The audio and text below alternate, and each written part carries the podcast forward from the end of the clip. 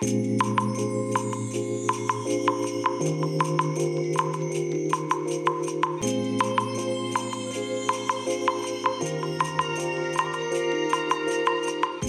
いおはようございます。本日はですね1月9日月曜日でございます。車の中の気温は4.1度ですね。昨日よりね、えー、ちょっと2度2度近く暖かいのかなとそういうね、えー、天気じゃないよ気温でございますけども、えー、天気はね快晴ですねいやあのね昨日の夜収録したラジログ、まあ、えっ、と今朝明日か明日公開予定のね、えラジログでもねお話ししてたんですけどもちょっと頭が痛いなんてね、え言っていたかとは思うんですがあの後ね徐々に徐々に、本当に少しずつ頭の痛みがね、増してきてですね。で、今朝、もう朝方ですね、4時ぐらいにね、頭痛で目が覚めまして、いやーもうね、大変ですよ、本当にこの頭痛は。で、久しぶりにね、昨日仕事したというのもあってですね、いやー、やっぱりね、体が疲れ切ってたんでしょうね。で、えー、朝起きてね、とりあえず鎮痛剤飲んで、で、その後ね、えー、カロリーメイト食べながら、あの、マイトレックスですね。えー、このマイトレックスを使ってですね、あの、この、肩とか首とかね、特にこの肩甲骨周りですね。この辺りをね、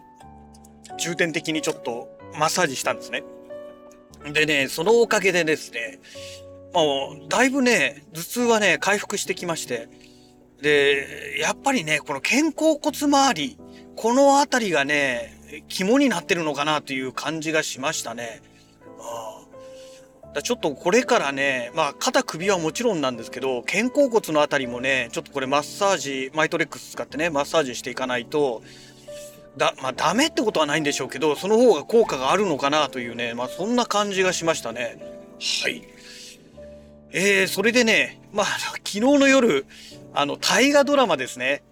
えー、今年の大河ドラマ、えー、どうする家康、これをね、見ようと思ってですね、まあ、仕事を終えてね、速攻帰ろうと思って帰ったんですけども、その後ね、パソコンちょこちょこいじってましたら、気がついたらね、もう10時過ぎてまして、夜のね、はっと気づいて、あ、そういえば大河ドラマを見る予定だったんだと思ってね、もう時計見たら時すでに遅しでもう何時間も前に終わっちゃってるよ、みたいなね。いやー、第1話、完全に見忘れたなと思ってね。で、やっぱりね、この大河ドラマの第1話って結構ね、肝になる部分ですよ。第1話、第2話ぐらい、第3話ぐらいまでかな。主要登場人物がね、みんな大体そこで出てくるじゃないですか。特に第1話がね、大抵があの壮大なスケールになってるっていうね。で、なんだっけな、あの、葵三代でしたっけ？あの、津川照彦でしたっけ？あの人が主役をやった時の、えー、この徳川家の話の時ですね。この時はね、え、第1話がね、いきなりね、関ヶ原の合戦から始まるっていうね、ものすごいね、ゴージャスな展開だったんですよ。まあ、今回第1話、どういう展開だったのかね、見てないからもう全く予告編も見てないのでわからないんですけども、ね、いや、これは失敗したなと思ってですね。で、大体第1話、もしくは第2話が終わったあたりぐらいから幼少期になるんですよね。うん。だから、まあ多分ね、来週の日曜日放送、あ、来週とかもう今週か、今週の日曜日放送のね、えー、今度の日曜日放送の大河ドラマ第2話ではですね、ちょっとね、あの、壮大なスケールからね、一気にね、ちょっと地味な展開になるんじゃないのかなっていう感じはするんですけども、ね、まあどういう話だったのかね、ねちょっと気になるとこですよね。あとはその、何でしたっけ？えっ、ー、と、ね、大河ドラマって土曜日に再放送するじゃないですか。だからちょっとそれをね、期待するしかないんですけど、今ね、録画する装置がないんですよ。だからね、どうしようかなと思って、それだけのためにね、またナスネを設定するのね、あの、プレイステーション、え、3につけてるナスネっていうね、ネットワーク型のこの録画機ですけども、まあ、これを使ってやるかどうかというところなんですよね。今もう完全に外しちゃってますから、だから全部付け直してですね、セッティングしないといけないんですよ。そこがどうかなっていう部分はあるんですけどね、ちょっとね、今回ね、大河ドラマ見ようかなと久しぶりに思ったのにね、完全に忘れてたというオチですね。いや、本当にどうしよう。大河ドラマ。もうあれかな、プレイステーション3とナスネを倉庫部屋の方に持ってきちゃおうかな。ね。ちょっとそこがね、本当に、本当にどうしようみたいなね。まあそんな状態ですね。はい。まあ大河ドラマ、えー、ツイッターもね、ここ最近ね、そういうことでネットの設定したりとかいろいろごちゃごちゃやってるので、あんまりね、ツイッターにね、常駐してないんですけども、まあ昨日はね、会社にいながら、あの、ブラウザ開いてね、ツイッター開いてる状態にしてましたから、あの、手が空いた時にね、パパッと見てパッとね、リプライを送るみたいなことをやってましたけども、まあ、とはいえそれもね日中だけですからね。しかも昨日は初日だったんでね忙しかったですからね。あの本当にねごく一部しかできなかったんですけども。いやーまあそんなわけでね本当残念な第1話をね見忘れてしまいましたっていうねまあそんなお話ですね。はい。えそれからね えっと何でしたっけ？何をお話ししようとしたんでしたっけ？やばい、今の席で一瞬でなんか物が飛んでっていっちゃうんでね。ああ、ダメだ。もう、年ですね。あ、そうそうそう。あの、サーバーの方なんですけどね。えー、自宅サーバーの話、えっ、ー、と、今朝公開のラジログでね、まあ、ちょろっとお話ししてたかと思うんですけども、ね、自宅サーバー、結局ね、あのー、会社のね、ネットワークからアクセスしてみたらね、あのまあ、見れなかったんですよ。まあ、おそらく、おそらくというかもうほぼほぼ間違いないとは思うんですが、えっ、ー、と、DNS の設定はね、もううまくできているはずなので、あの、あとはね、ダイナミック DNS ですね。DDNS っていうふうに略したりしますけども、えー、ダイナミック DNS のサーバーとの連携っていうのがね、えー、設定してないんですよ、まだ。だからね、まあ ADSL 回線ですから年中回線がブチブチ切れますんでね。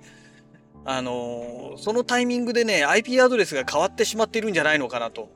で、本当は昨日ね、その辺を見直してやればよかったんですけども、もう昨日は頭痛かったこともあってですね、まあ結局ね、全然やってないんですよね。うん。